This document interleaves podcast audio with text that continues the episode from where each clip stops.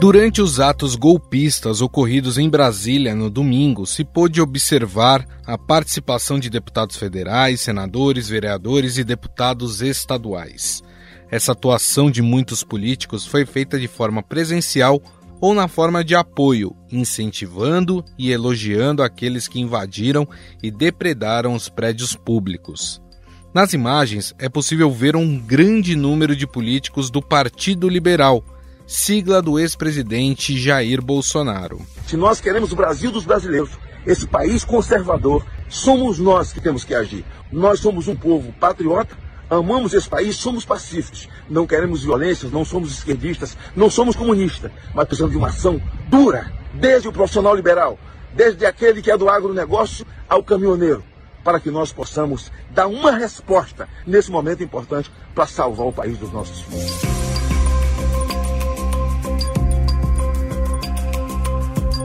Este é o senador eleito pelo Espírito Santo, Magno Malta, incentivando os atos golpistas em Brasília. Filiados do partido compartilharam imagens do momento em que, ao lado de outros bolsonaristas, os dirigentes do PL invadiram o Congresso Nacional, o STF e o Palácio do Planalto. Entre eles estão os presidentes dos diretórios municipais de Monte Azul e Montes Claros, em Minas Gerais, o sobrinho de Bolsonaro, Léo Índio, e o deputado federal eleito Sargento Rodrigues. A suplente da Câmara dos Deputados e presidente do PL em Montes Claros, Aline Bastos, é outro nome que marcou presença em Brasília. Nós não aceitamos ser governado por um ladrão que foi descondenado para poder voltar ao poder com a ajuda que infelizmente está do lado errado da história. Nós estamos aqui em Brasília, porque o nosso direito de manifestação é constitucional, porque o poder emana do povo. A gente não é baderneiro, não. Outro nome vinculado ao ex-presidente que também foi flagrado nos atos é o ex-assessor do Ministério da Defesa Vilmar José Fortuna, que esteve na pasta entre 2013 e 2022. Deputado federal eleito de Minas, Sargento Rodrigues, é apontado como um dos nomes que teria estado em Brasília. Nas redes sociais, ele divulgou um vídeo de um manifestante camuflado em frente ao Congresso Nacional endossando a invasão. O Brasil é nosso! Tudo invadido aqui, ó! É nosso Brasil!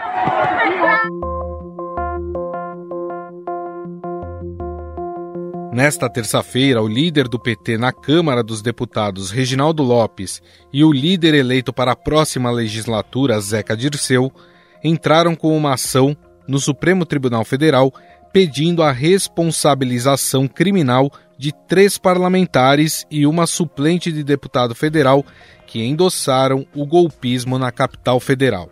Segundo os petistas, Clarissa Tércio, do PP de Pernambuco, Silvia Waiapi, do PL do Ceará, incorreram em incitação ao crime, delito previsto no Código Penal, com pena de detenção de três a seis meses e multa.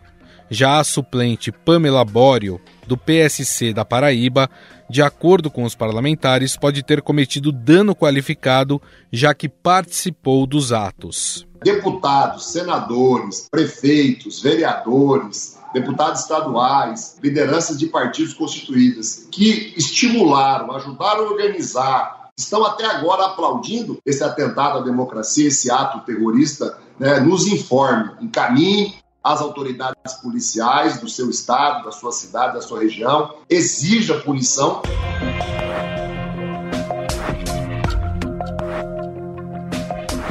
O PSOL também enviou uma ação ao STF para pedir a inclusão de 11 parlamentares, entre deputados federais e estaduais, no rol de investigados do inquérito dos atos antidemocráticos. Além dos nomes já citados, os parlamentares apontados para serem investigados são o senador Magno Malta, do PL do Espírito Santo, os deputados federais Ricardo Barros, do PP do Paraná, Carlos Jordi, do PL do Rio de Janeiro, José Medeiros, do PL do Mato Grosso, e Coronel Tadeu, do PL de São Paulo, além dos deputados estaduais Júnior Tércio, do PP de Pernambuco, e Ana Campagnolo, do PL de Santa Catarina. As pessoas que estão aí estão de cara limpa, não estão encapuzadas, estão com famílias aí no movimento. Por que isso? Porque eles acham que a eleição foi roubada. Porque o Supremo o Tribunal Superior Eleitoral, o ministro Alexandre de Moraes, tentou impor a credibilidade da urna eletrônica. Ele fez uma resolução do TSE proibindo criticar a, do, a urna eletrônica. Ele não convenceu a sociedade de que a urna era confiável.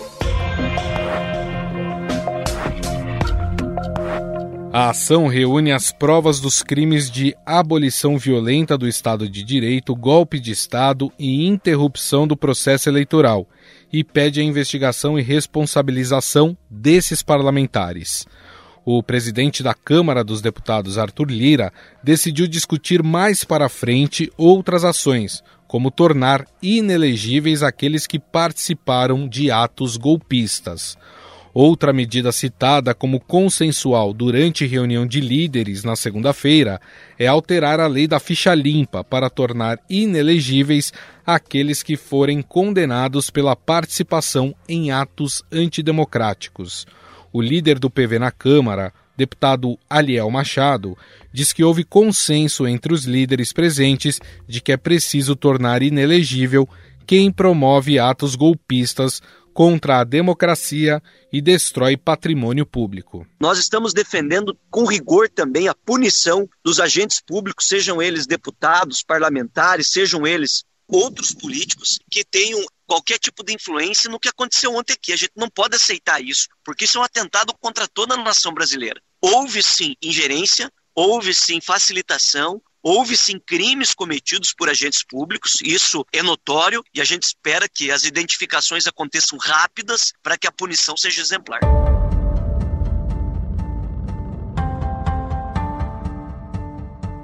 O Congresso também fará o levantamento de quem foram os políticos envolvidos na destruição do patrimônio e invasão, os diferenciando daqueles que estimularam manifestações, mas de forma pacífica.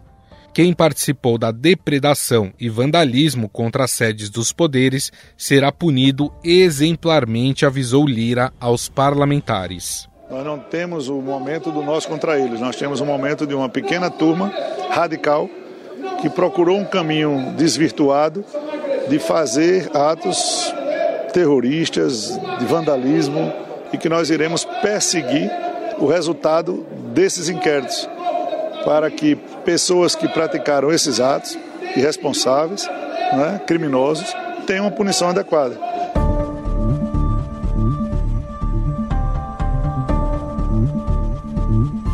Afinal, o que pode de fato acontecer a esses parlamentares? Eles poderão ser detidos após as investigações? Sobre esse assunto, vamos conversar com o advogado especialista em direito eleitoral, Alberto Rolo.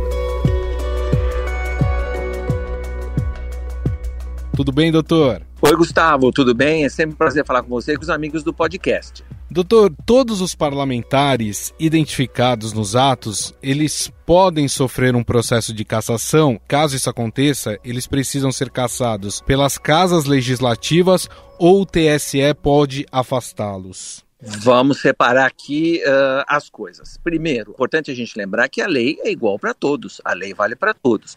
Então, se nós estivermos falando daqueles crimes que estão no Código Penal, que são os atentados contra a democracia, pelo menos esses crimes. Então, todos estão sujeitos, inclusive os parlamentares. Então, os parlamentares não estão acima da lei. A única diferença dos parlamentares, sejam deputados federais, deputados estaduais, vereadores, até senadores, é que eles têm um foro diferente para o julgamento, diferente daqueles que foram detidos e agora estão presos, né? Presos comuns que vão ser processados na justiça comum. Os parlamentares vão ter um foro diferente. Se for deputado federal, por exemplo, nós vamos estar falando do STF, deputado federal e senador. E aí é crime comum.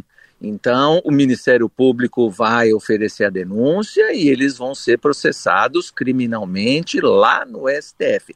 Nessa altura do campeonato, Gustavo, o TSE não tem mais nada a ver com isso. Agora, é possível a cassação parlamentar. Aí a gente está falando de uh, falta de decoro parlamentar. Aí o processo tramita de acordo com as regras, de acordo com as normas jurídicas, para cada casa legislativa.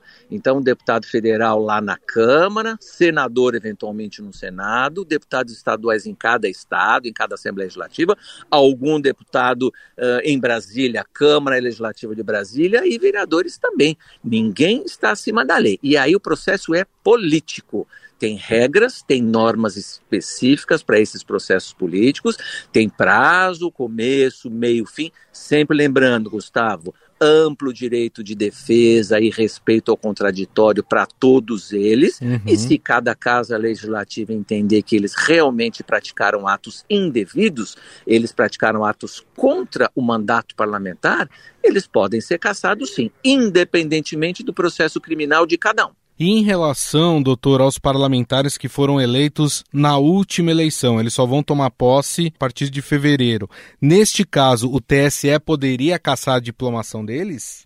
Também não, Gustavo, porque o prazo para recurso contra a expedição de diploma aí, processos que envolvem né, a perda, ainda que a gente conte aí o recesso do TSE, uh, o prazo também já acabou. Agora a gente já está no dia 11 de janeiro, né? O recesso do TSE até o dia 20, mas para esses uh, processos o prazo uh, voltou a funcionar a partir do dia 6 de janeiro. Então eu acho difícil algum fundamento jurídico para a atuação do TSE Tribunal Superior Eleitoral nesta altura do campeonato, uh, que envolva esses parlamentares que foram eleitos, já têm o diploma, uh, mas que ainda não tomaram posse. O que eu acho possível, e tem precedentes nesse sentido, é aguardar que eles tomem posse Uh, e aí, eventualmente, uh, iniciar um processo de cassação, aí sim, do mandato. Hoje uhum. não tem mandato para ser cassado, tem diploma desses parlamentares. Mas assim que eles tomarem posse dia 1 de fevereiro,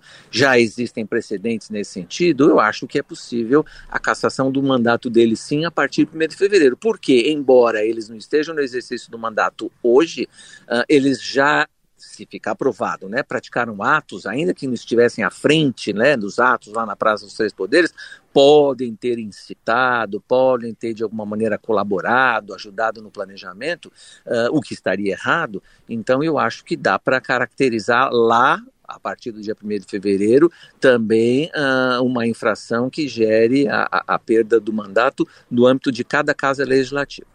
Perfeito. Agora, nós temos dois casos é, envolvendo os parlamentares. O senhor até chegou a citar é, nessa sua resposta. São os parlamentares que agiram ativamente nesses atos, ou seja, participaram da invasão à Praça dos Três Poderes, mas também tivemos os parlamentares que, através da re das redes sociais, incitaram divulgaram de alguma forma a invasão. Existe é, uma forma de tratá-los diferente ou não? Eles podem ser tratados da mesma forma, inclusive com a perda de mandato? Eu entendo que o tratamento tem que ser igual. A gente tem que tipificar essas condutas. Eu mencionei dois artigos, existem outros, por exemplo, uh, depredação de praticado, eles mesmos, mas ajudaram, incitaram. Uh, então, pelo menos aqueles dois artigos que são atentados contra a democracia, 359L e 359M, uh, eles podem ter, uh, podem ser enquadradas essas condutas uh, nesses dois artigos específicos. Eu não vejo diferença entre quem estava lá na frente praticando atos e quem de alguma maneira colaborou através das redes sociais, incitou e principalmente, para isso servem as investigações, né? Principalmente pode ter colaborado de uma forma mais efetiva com dinheiro, com apoio logístico, né? Mais do que um apoio moral. Olha, vamos lá, vamos fazer isso mesmo, tá certo, vamos defender o nosso lado da democracia, quer dizer, mais do que um apoio moral, né? Um incentivo moral, uh, me parece isso as investigações têm que mostrar que pode ter havido apoio logístico, apoio material.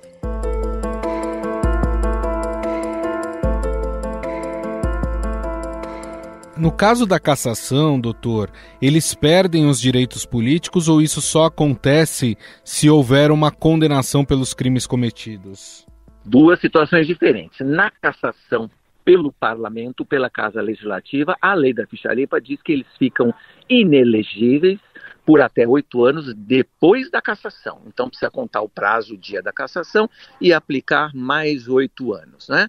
Uh, inclusive ali fala oito anos depois da perda, da, né, da, do fim do mandato. Vamos imaginar que o mandato vai começar agora em 2023, mais oito anos vai dar 2031. Então precisa fazer essa conta. Uh, no caso da cassação parlamentar. E no caso da cassação judicial por crime, aí precisa esperar o trânsito em julgado, então é o tempo da pena. Se a gente falar daqueles dois crimes que eu mencionei, tem, uh, são dois, né? Um, um, deles a pena é de 4 a 8 anos de reclusão, o outro é de 4 a 12 anos de reclusão, então depende da pena que vai ser aplicada. E aí a lei da ficha limpa também fala em uh, final do cumprimento da pena, ou 4 até 8, ou 4 até 12, mais 8 anos de inelegibilidade. Então, o final, o, durante o cumprimento da pena, a gente tem suspensão de direitos políticos, e depois mais 8 anos de inelegibilidade, é o que diz a lei da ficha limpa. Então, é bastante tempo. Então pode acontecer, mas no caso da condenação criminal, precisa ter o trânsito em julgado para ter suspensão de direitos políticos. Por que eu estou falando isso? Uh, depois que tiver o trânsito julgado, se isso acontecer ao longo do mandato, né, dentro dos próximos quatro anos, aí aquele parlamentar perde o mandato automaticamente, depois do trânsito julgado. A inelegibilidade vem a partir da decisão do órgão colegiado. Então, como a gente está falando em deputado federal, uh, são os exemplos principais, a gente está falando de julgamento do STF então já é órgão colegiado. Aí a inelegibilidade já é a partir da decisão do STF. É, no caso de deputados estaduais, vereadores, é a Justiça Estadual que cuida desses casos, é isso? Exatamente. Deputados estaduais, a competência do foro é o Tribunal de Justiça de cada estado, então eles também têm uma competência diferente dos cidadãos comuns, mas vereador não vereador vai ser julgado pelo juiz criminal ou juiz de direito da sua comarca, onde uh, ele eventualmente praticou o crime. Se praticou o crime lá em Brasília, né, se algum vereador estava lá em Brasília, vai ser julgado pela justiça lá de Brasília, que é o local do crime. Existe uma proposta, doutor, que foi apresentada inclusive na segunda-feira, de mudar a lei da ficha limpa para tornar inelegível parlamentares que participam desses atos violentos. O senhor acredita que essa mudança é necessária ou a atual lei ela já contempla esse tipo de, de caso? Quando a gente fala em relação à lei da ficha limpa, eu acho que a lei já é suficiente, porque a lei fala que, além né, do tempo de cumprimento da pena nos processos criminais, tem mais oito anos de inelegibilidade. Eu acho que isso é muito tempo, já é o suficiente. O que talvez a gente precise estudar em face desses acontecimentos de domingo seja mudanças na lei antiterrorismo porque já existem discussões nesses últimos dias, entendendo que esses atos, eu acho, eu não tenho dúvida que isso foi terrorismo sim, que foi praticado, mas não tem previsão expressa na lei, porque a nossa lei, a gente tem uma lei de terrorismo, prevê outras condutas, né, outras práticas, e não aquilo que a gente viu no domingo, embora na prática seja terrorismo sim, porque eu acho que a gente, aquilo que a gente viu nas imagens são atos terroristas, mas a nossa lei antiterrorismo não prevê, não tipifica especificamente aqueles atos como uh, criminosos dentro da lei de terrorismo. Então, se tem que mudar alguma coisa, se tem que melhorar alguma coisa, modernizar, eu acho que a gente precisa começar pela lei de terrorismo, para enquadrar também esses atos. Porque a lei fala expressamente que atos uh, de violência política não estão enquadrados na lei de terrorismo. Eu acho que a gente tem que acrescentar sim. Inclusive na decisão do ministro Alexandre Moraes, que afastou o governador Ibanês, ele resvala na lei de terrorismo, ele menciona, mas ele não entra nessa discussão jurídica. Então eu acho que dá para melhorar. A gente pode uh, melhorar o nosso arcabouço jurídico uh, colocando mais atos dentro dentro da lei antiterrorismo. E no caso de cassação ou condenação desses parlamentares, por quantos anos eles ficam inelegíveis? Se for condenação criminal, naqueles crimes que a gente mencionou, a lei fala um tipo 4 a 8 anos de cadeia, reclusão, uhum. o outro tipo de 4 a 12 anos de reclusão também.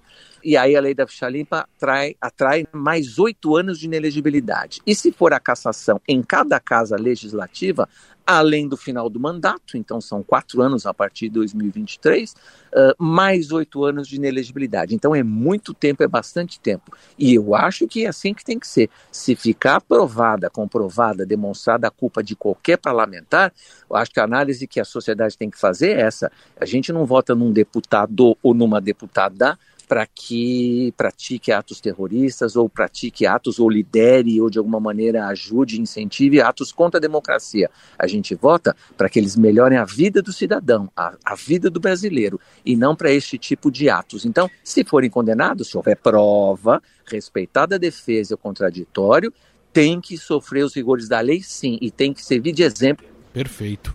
Bom, nós conversamos com o Dr. Alberto Rolo, ele que é advogado, especialista em direito eleitoral e que gentilmente é, nos cedeu uma parte aí do seu tempo, inclusive ele está de férias e nos atendeu mesmo assim. Então queria agradecer demais aí a presença aqui do Dr. Alberto Rolo nessa entrevista. Muito obrigado, viu, doutor? Eu que agradeço mais uma vez o convite, Gustavo. Um bom trabalho e vamos torcer para o Brasil e cada vez mais para frente.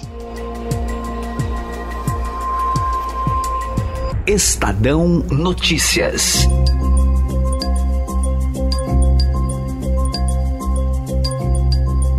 O Estadão Notícias desta quinta-feira vai ficando por aqui. Contou com a apresentação minha, Gustavo Lopes, o roteiro, produção e edição são minhas, de Jefferson Perleberg e Gabriela Forte. A montagem é de Moacir Biasi. Mande sua mensagem e sugestão para o nosso e-mail podcast@estadão.com. Um abraço e até mais.